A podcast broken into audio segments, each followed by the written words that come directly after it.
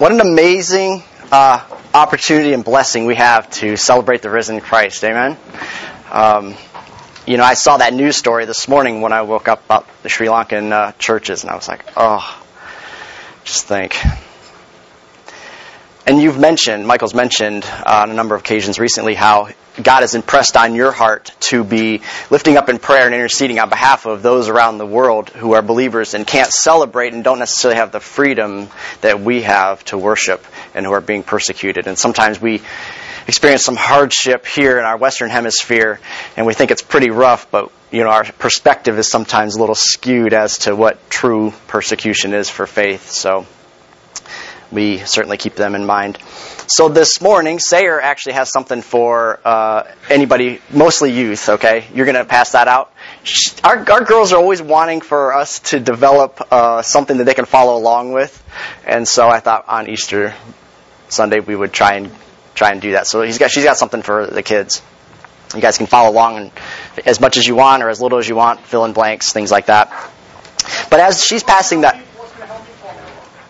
Um, hopefully Amy can elbow you when you start to dri- when you start to uh, doze off. Just give him a good elbow, okay?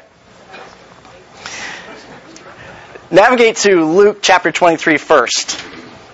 This morning, hopefully, we will have an opportunity to look at what our salvation in Christ awards us, not just simply the rescue from condemnation, but the blessing that we have to spend eternity with Christ Jesus. And so we're going to have a launch passage or a launch scripture for a moment in Luke chapter 23 and look at verse 42. And can somebody read that for me? When, when somebody, somebody gets there, go ahead and shout it out.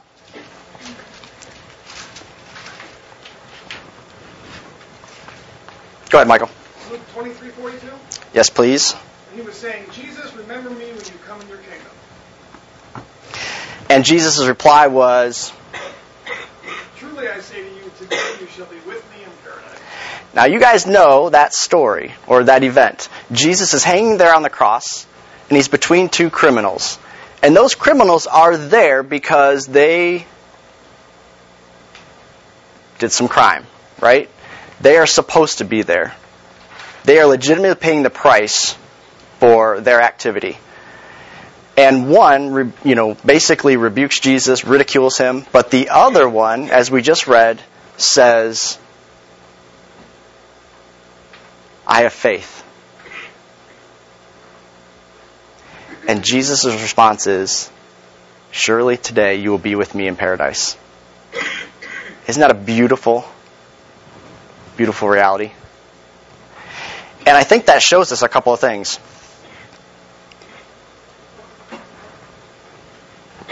The first thing that that reveals is that salvation is found in no one else. There wasn't anybody else that that thief on the cross could look to to save him for eternity. Acts 4:12 says there's no other name under heaven by which we can call upon and be saved. Both criminals were being hung there. Both had an opportunity to see truth and to see the reality and to see the Messiah. One said, why don't you save yourself? Why don't you get down? And the other says, Remember me. Remember me when you come into your kingdom. Remember what Jesus said to Martha at Lazarus' passing? I am the resurrection and the life. Though somebody may experience the first death, faith in me means you don't experience the second death. That's true of us, friends. Our faith in Jesus means that though we pass from this life, we get to be with Him for eternity. The second thing we might see from this account on the cross is that salvation is a commitment in our hearts and a confession with our lips and our mouth. In other words, no deeds, right? That thief who believed in Jesus that day on that cross was he able to go do a bunch of things? On Friday night, we got to come together as a group of believers and we celebrated our threefold communion, right? Was that thief able to go celebrate communion? So he wasn't saved by that. He didn't get to wash anybody's feet. He didn't get to take of the bread and cup. He didn't go and do anything else to earn or acquire his salvation. Romans 10:9 says that if we believe in our hearts and we confess with our mouth, we will be saved. That's all he did. And friends, our salvation is not rooted in the things that we can do either. It is rooted in our faith in our hearts and confession with our mouth.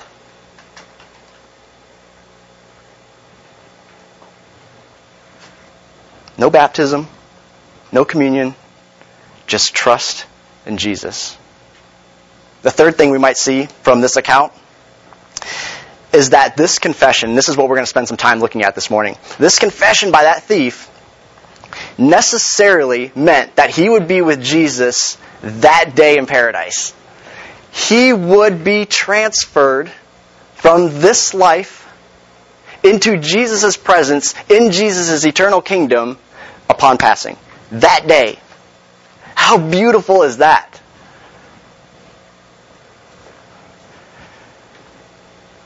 That's true of us too. When we pass from this life, we get to be with Jesus. Turn to 2 Corinthians chapter 5 for a second.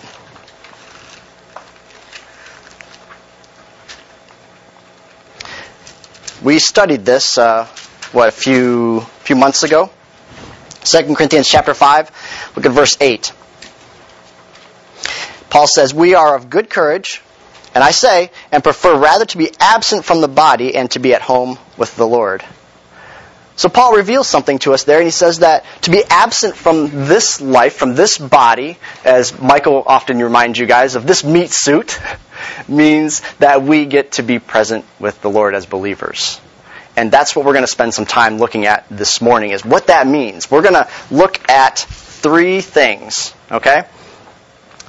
What will heaven be like? What will we be like? And what will we be doing? So when we are with Jesus and we are present with Him for eternity, what will heaven be like? What will we be like? And what will we be doing? And so as we look at what heaven might be like from what we know about Scripture, the first point I want to draw out here is it is going to feel like home. It will feel perfect. All right? When we arrive and we see Jesus face to face, it is going to feel like home and perfect, like we were always destined and designed for it. Look at verses 1 through 4 of 2 Corinthians. You're already there. Verses 1 through 4 says, For we know that if the earthly tent, this is our bodies, which is our house, is torn down, we have a building from God, a house not made with hands, eternal in the heavens. For indeed, in this house we groan, longing to be clothed with our dwelling from heaven inasmuch as we, having put it on, shall not be found naked. For indeed, while we are in this tent, we groan, being burdened, because we do not want to be unclothed, but to be clothed, in order that what is mortal may be swallowed up by life. So what Paul tells us there in verse 1 is that heaven will be eternal, and it is especially prepared for us by God. That's what Paul reveals in verse 1 there. He says, He has prepared it especially for us, and it's been prepared by the hands of God Himself. And Paul says in verse 4 that heaven's going to be sort of a pinnacle of triumph over death, right? He says that the mortal will be swallowed up by life. It is going to feel perfect. It is going to feel like home. How many of you know that when you go away sometimes and you sleep in another bed, you long for getting back home? We went on vacation with the Pamperins. Yeah, you know. we went on vacation with the Pamperins a few years ago, and we're down at a beach house. The very first night we get there, now I don't know that we knew this until the next morning. We wake up the next morning, and we're, we're having breakfast and we're all gathering around, and we learn that at like 11:30 last night, Michael leaves the beach house, drives like an hour away to Walmart to get special mattresses and pads and all kinds of stuff to make the bed more comfortable. Because he couldn't sleep in the bed the very first night. Couldn't even make it through one night. Okay? So we nicknamed him Princess in the Pea after that. But But there's a reality to that. You, you love when you get home because it's, it's for you. It's been designed for you. It feels comfortable and it feels like you're supposed to be there. And the mattress is shaped for your body. And when we get to heaven, it is going to be perfect and it is going to feel like home. And Paul says, because it has been designed for us and because we have been designed for it by God. The second point that we'll see this morning in terms of what heaven will be like is that Jesus will be physically present with us in heaven. Turn to John chapter 13. Gospel of John chapter 13. Keep your fingers maybe in, in Corinthians as well. We might come back to that. Gospel of John chapter 13. Look at verse 36. You know, Jesus had uh, predicted his betrayal and was sharing with the disciples that he was going to be going away. And Simon Peter, verse 36, said to him, Lord, where are you going? And Jesus answered, Where I go, you cannot follow me now, but you shall follow later. And then flip over to John chapter 14, verses 2 and 3. Let not your heart be troubled. Believe in God, believe also in me. And he says in verse 2, In my Father's house are many dwelling places. If it were not so, I would have told you. For I go to prepare a place for you. So what we see here is that Jesus is promising to his disciples, I'm going away for a period. And he says to Peter, You can't follow me now, but later you will be able to follow me. You will come to where I will be. And he promises his disciples, if I go away, I will come back to receive you. I go to prepare a place for you. And because that is taking place, I'm going to come back and receive you to myself. So what we see here is that Jesus is going to be present with us. Look at 2 Corinthians 5 again. Hope you kept your finger there. I did not. 2 Corinthians 5, verses 5 through 9. Now he who prepared us for this very purpose is God, who gave to us the Spirit as a pledge. Therefore, being always of good courage, and knowing that while we are at home in the body, we are absent from the Lord. For we walk by faith, not by sight. We are of good courage, I say, and prefer rather to be absent from the body and to be at home with the Lord. Therefore, also, we have as our ambition, whether at home or absent, to be pleasing to Him. So he tells us in verse 5, right now we have the Holy Spirit living in us, but when we are in heaven, we will be physically with God. He will be with us. Jesus will be with us. Verse 8, we saw this earlier. To be absent from this body means to be present from the Lord. Revelation 21, we'll get to that a little bit later on, but he says that God will dwell with us. He will dwell among us and we will be called his people. So, we have the Holy Spirit now as a pledge, and he resides in us, and he lives in us, and he gives us wisdom, and he counsels us, but he's still invisible, isn't he? And we don't see Jesus face to face now. But when we get to heaven, we get to reside and be with Jesus for eternity. And friends, that's so much better than it is now, isn't it? Think about when you like FaceTime somebody. You, you know, you're, you're kind of seeing that person, but you're kind of not, right? You know, as good as FaceTime is now with technology to see somebody's face and communicate directly, it's still not the same as being right there with that person, is it? And so Paul reveals to us that we have this longing that, yes, we've got the Holy Spirit, we've got the third person of the Trinity residing with us now, but there will be a time where we reside for eternity with the triune Godhead. And it's going to be so much better. It's going to be so much better than just FaceTime across the seas. And then our third thing we might look at about what heaven will be like. This is probably my favorite, if I may say.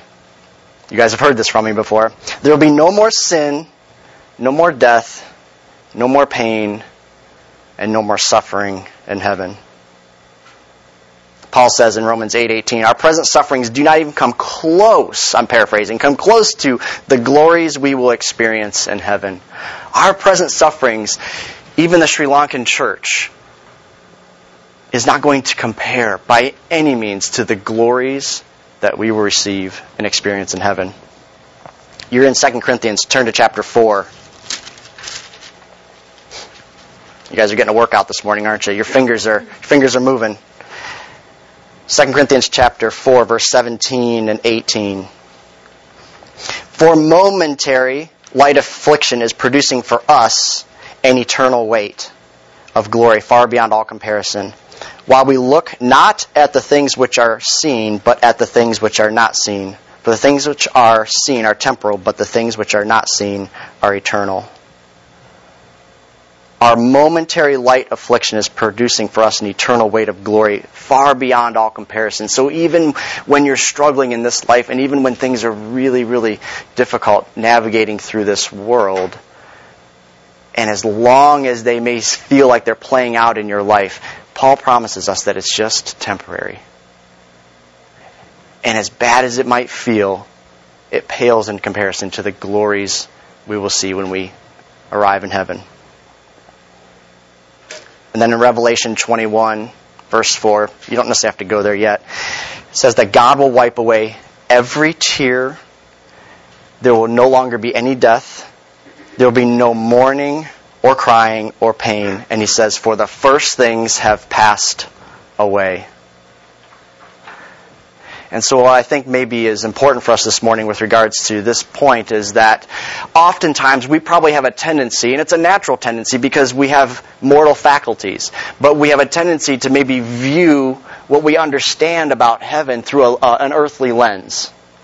In other words, it's hard for us to comprehend how glorious it's going to be when we experience sort of the natural struggles that we have here and now.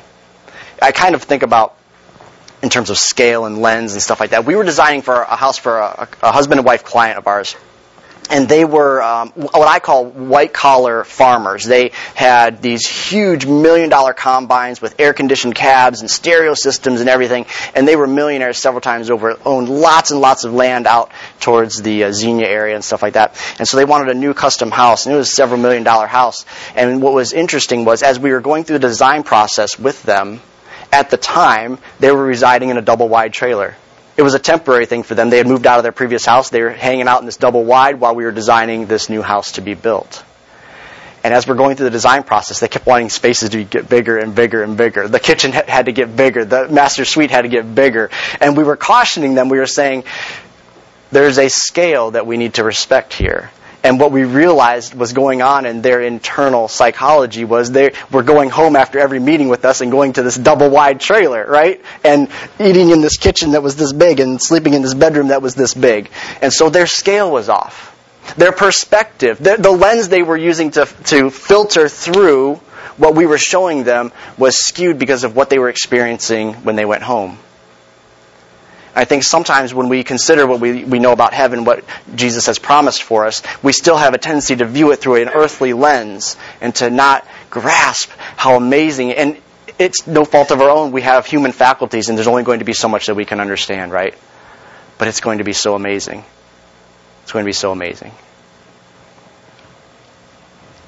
And so Paul is reminding us in Scripture in general don't get stuck looking at life now through sort of a typical lens. But in as much as possible, let's have an earthly or an eternal uh, perspective, a heavenly perspective as we go through life.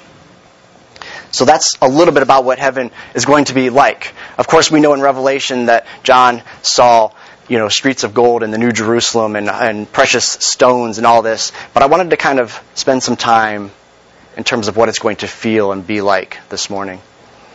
Now, the second section this morning. The second consideration will be us. What will we be like in heaven? Well, the first point I want to highlight again, after no pain, no sin, no more death, is my second favorite. We get new bodies. Amen to that.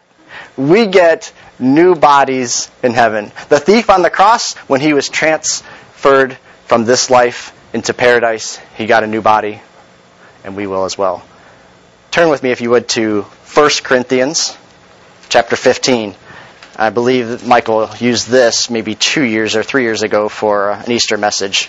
A great, chapter 15, 1 Corinthians chapter 15. Great, great uh, discussion about resurrection. We will start in verse 50 and go through 55. Paul says, Now I say this, brethren, that flesh and blood cannot inherit the kingdom of God, nor does the perishable inherit the imperishable. Behold, I tell you a mystery. We shall not all sleep, but we shall all be changed.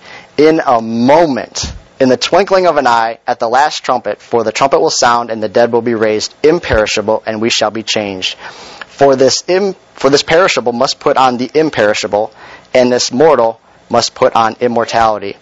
But when this perishable will have put on the imperishable, and this mortal will have put on immortality, then will come about the saying that it is written, Death is swallowed up in victory. And verse 55, O death, where is your victory? O death, where is your sting?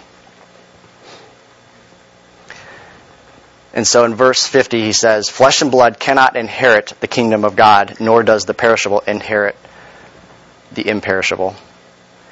In other words, God must replace our earthly bodies because they just don't fit in heaven. Our earthly bodies will just not work there, will they? Our earthly bodies have been designed for earth. They have become tarnished. They've become dirty with sin. They're broken. They're frail. They're limited. They won't work in heaven. And so we get new, imperishable bodies with no more pain, no more suffering, no more hurt, no more aches, no more delays when we want to participate in sports, no more sidelines.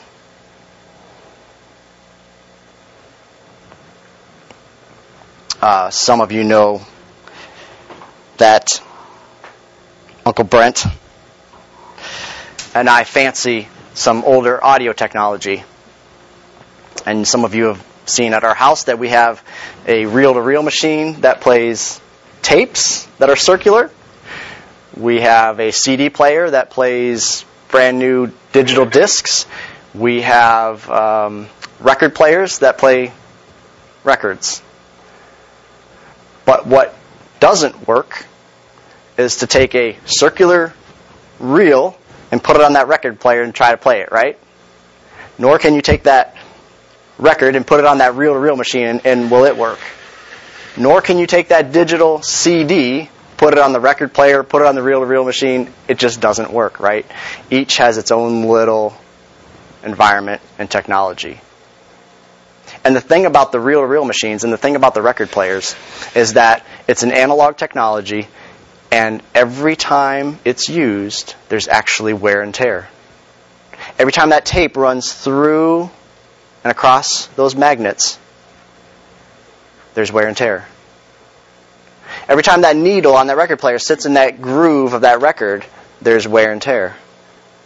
But with digital, there's no touching, there's just a lens and a beam, and it's red.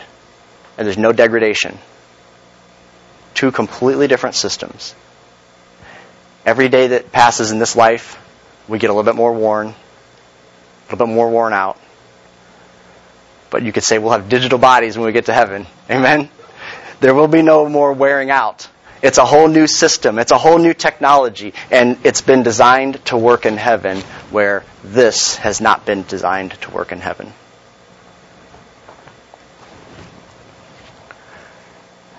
Second point under what will we be like? Our new bodies will not experience pain. Revelation 21:4. There will be no more pain. This is not just emotional, but it's physical as well. Um, I many many years ago, I heard a Christian radio program who had invited their callers and their audience to call in and share something that they were excited about with regards to eternity, or I don't know the exact phraseology. I remember driving in my car. I remember hearing this caller call into this radio program. And he said, What I'm most excited about when I get to heaven, he said, I've been blind from birth. And he said, The very first face I'm going to see will be Jesus. I'm telling you, I'm driving. It was like all I could do to like keep it together. I was like, how beautiful is that for that gentleman? He, he, he's going to get a new, a new body. He won't be experiencing not that blindness, you know, was physical pain for him, but you know it caused him trouble in this life. You know it added a burden, and that's going to be completely erased and taken away. So we get new bodies. We won't experience any more pain. And then our third point under what will heaven be like? We ourselves will be known by others. I believe that we will still be known to each other when we arrive in heaven. Turn to Matthew, if you would, please. Gospel of Matthew, chapter 8.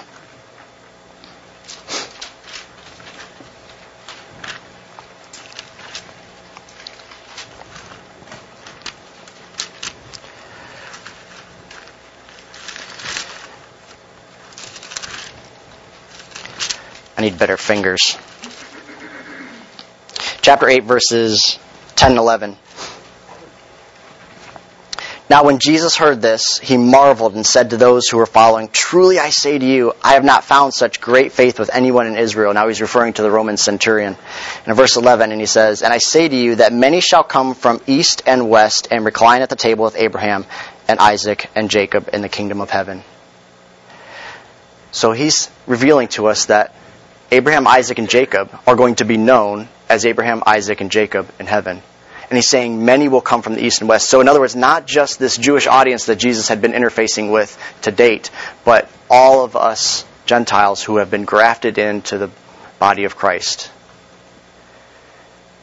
In Matthew 26, Michael kind of reminded of this, us of this on Friday night. Jesus, at the Last Supper in the upper room, mentioned to his disciples, He said, I will not eat and drink of this cup again until I am with you in heaven. So he's revealing to the disciples that when they are there with him is the next time that he will be partaking of that. He prays in John chapter 17 that his disciples, when they arrive, will see him in all of his restored glory. Paul reveals in 1 Thessalonians that part of the heavenly reward of himself and his missionary contemporaries and partners will be the joy that they get to experience when they see those they have led to Christ united at his return. In other words, he says in 1 Thessalonians, Our joy is you and the opportunity we're going to have to see you reunited, reunited to Christ at his return. And he also says to his Thessalonian audience, we're going to be reunited with those who have fallen asleep before us. He says, don't be ignorant about these things. Don't be misinformed. Because somebody has fallen asleep or passed away prior to us, be assured you'll get to see them again in eternity. I think about King David as well. Remember King David's son that was passing? He was very, very ill, and David was mourning for his son while he was so ill. But then when his son passed away, David just propped right back up and went back to life as normal, and his servants and his whole household looked at him and said, well, "We don't understand. He was he was mourning while his son was sick, but when his son passed, now he's back to normal and he's okay. We don't get it." And David revealed that what he knew about the character of God was that once his son had passed, he would he would see him again in heaven. He could mourn while he was still sick because he wanted for him to be cured and made healthy again. But once that was no longer possible, he said, I'll see him again one day in heaven. I'm going to recognize him. I'm going to know my son. I will be reunited with my son for eternity. We will all get to fellowship together in heaven. Now, our last section this morning. What will we be doing in heaven?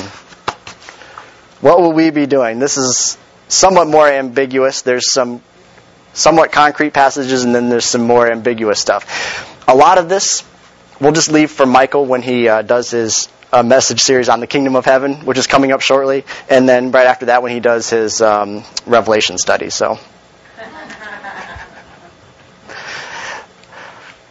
I don't know that that's actually happening. I'm just giving myself an out for not having to go into depth this morning. So, when we consider what we will be doing in heaven for eternity, the first category, the first principle or point I want to make is that we will experience a period of judgment, and let me just say, rather, um, an evaluation of our earthly stewardship. In other words, there will be a. Uh, what, hey, Susan, what do you guys call that annual review? What do you guys have? Is it self assessment? No, not a self self assessment. We're, we're going to have like a, a sit down with Jesus, and he's going to review and evaluate uh, our stewardship when we're on this side of heaven. Did you guys know that? Now, this is not a judgment about whether we get in or out, right? We know that our salvation in Christ Jesus guarantees us eternity with Him. But there will be an evaluation of our stewardship now in the way we care for the things of God. Uh, 1 Corinthians 3:10, you don't have to necessarily go there. But Paul talks about how he had laid a foundation which was the gospel and nothing more. And he talked about how other teachers might come in and they might want to lay some other foundation which is not of the of Jesus Christ and he says don't fall victim to that. But he says many will build on the foundation that I have laid, which is the gospel of Christ. He says that's a great thing. That's an okay thing. But he starts talking about various building materials that they might use. And he reveals some sturdy building materials, and he reveals some unsturdy building materials like straw and hay and things that can be consumed and washed away. And his point there is that those will be tried by fire. And the strong building blocks that are of Christ will remain, and they will be proven, and the other stuff will be burned and he says, as though narrowly escaping. So, in other words, a believer will arrive in heaven and will see Jesus and spend eternity with us. Yet, his works here may get burned up in the fire.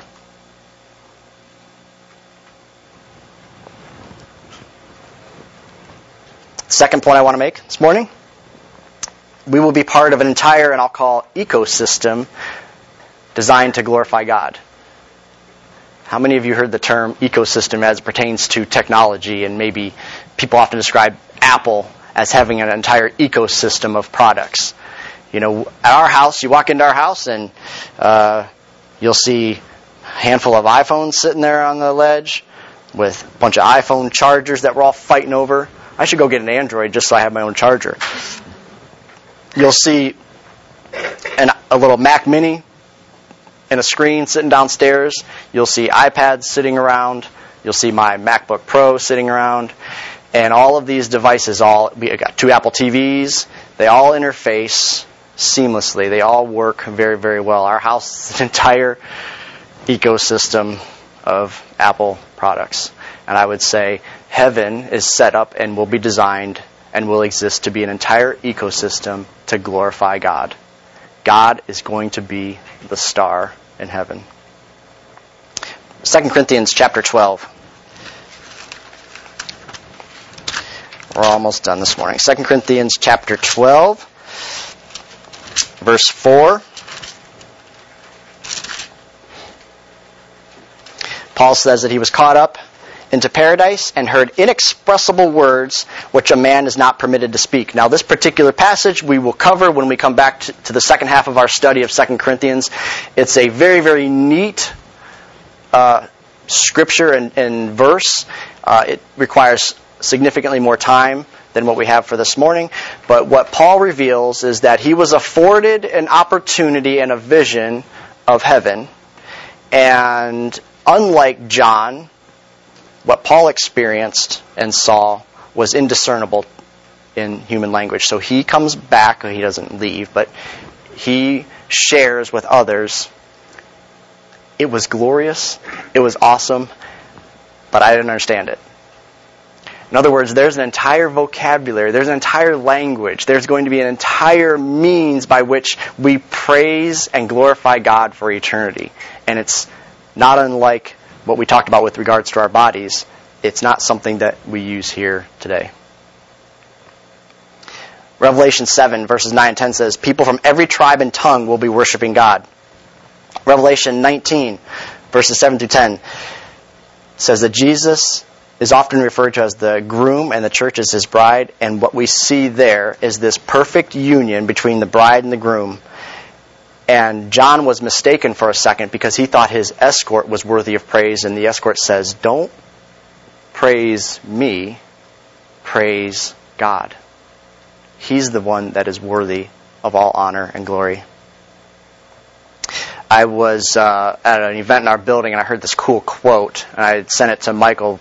I don't know, maybe it was at the beginning of the year. It's A.W. Tozer. Now listen to what A.W. Tozer said about worship.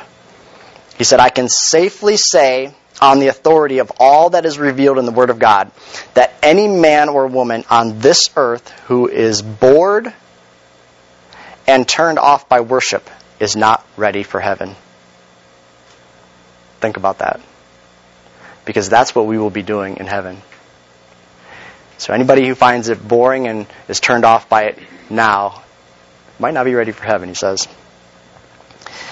Now, the third thing that we'll point out in terms of what we will be doing this morning in heaven.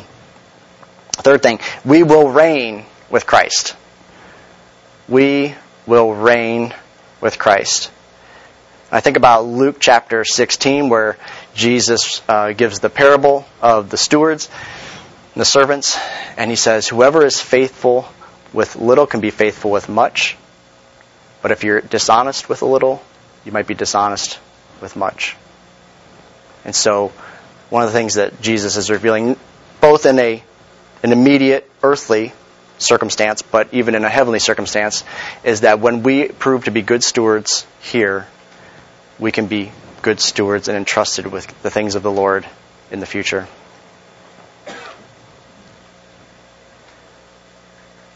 Second Timothy two twelve. Let's go there. That'd probably be the the last one.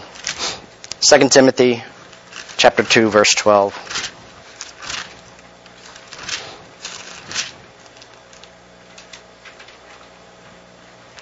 verse 11. Paul says, It is a trustworthy statement. For if we died with him, we shall also live with him. Verse 12, If we endure, we shall also reign with him. You guys have heard us talk about this chiastic structure before. But the real point I want to highlight here is that if we have died and we have with Christ, we will live with him. But then he also says, if we endure now, we shall also reign with him. If we are faithful, steadfast, and persevere in the things now, we get to rule and reign with Christ Jesus. Revelation 3:21 says, "He who overcomes will sit with Jesus on his throne, and in other words, we will rule with him in his kingdom." Revelation 5, 9 and 10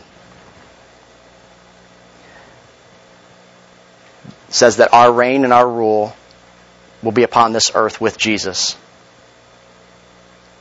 we get to reign and rule with him in eternity. And then Revelation 20, verse 6, I'll read this for you as we close.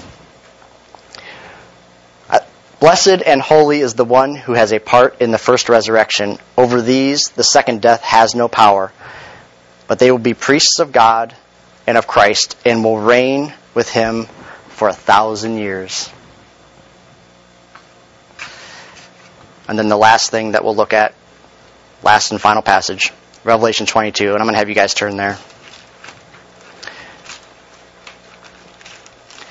As we pull all of this together and we've considered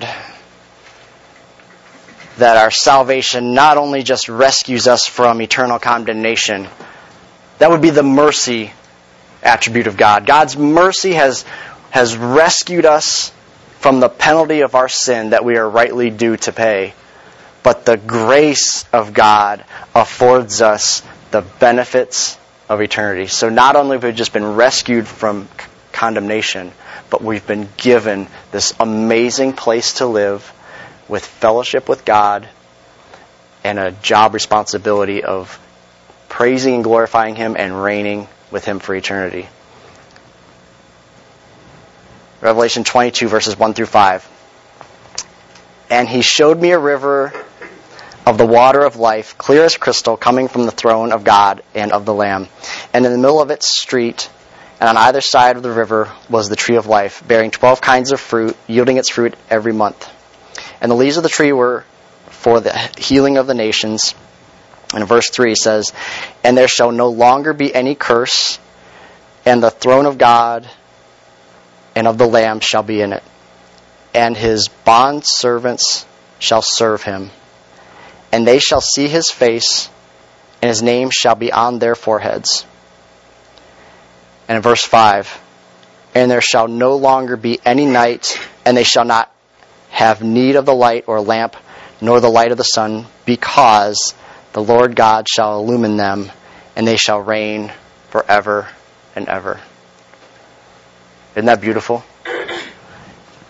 A beautiful truth for us. I'll say this in closing. Many of you might know of the author of Amazing Grace, John Newton. John Newton said this when he was asked about eternity, and I think maybe it was even used to manipulate or try to trick him. And he said he expected to be surprised in three ways when he got to heaven. The first was um, to see people there that he didn't expect to see there. And that will be true of us. Some of us probably know people in this life and we go, there's no way that person's saved. But you know what? Like the thief on the cross, their confession in Jesus, even if their life doesn't look perfectly stellar, their confession with their mouth and their belief in the heart means that they get to spend eternity with Jesus. And the second thing he expected to be surprised by was to not see people whom he expected to see there or thought he would see there. Michael shared this in the message last week that even the church pews are not 100% saved.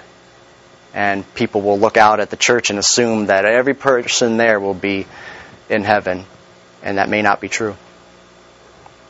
And the third thing that John Newton said that he expected to be surprised by when he got to heaven was for his, himself to be there. Knowing the utter depravity and wretched nature that he was as a man. And to be so moved by the reality that Christ's death on the cross was more than enough to pay for even the wretched, sinful man that he was. You know, Paul himself called himself the chief of sinners, right? Romans 7, he wrestled with this old man and this new man. O wretched man that I am, who will save me from this body of sin? Praise be to God in Christ Jesus. He is the rescuer. And so, while we don't deserve heaven, Jesus sees fit on our behalf that we will be with him for eternity. Amen.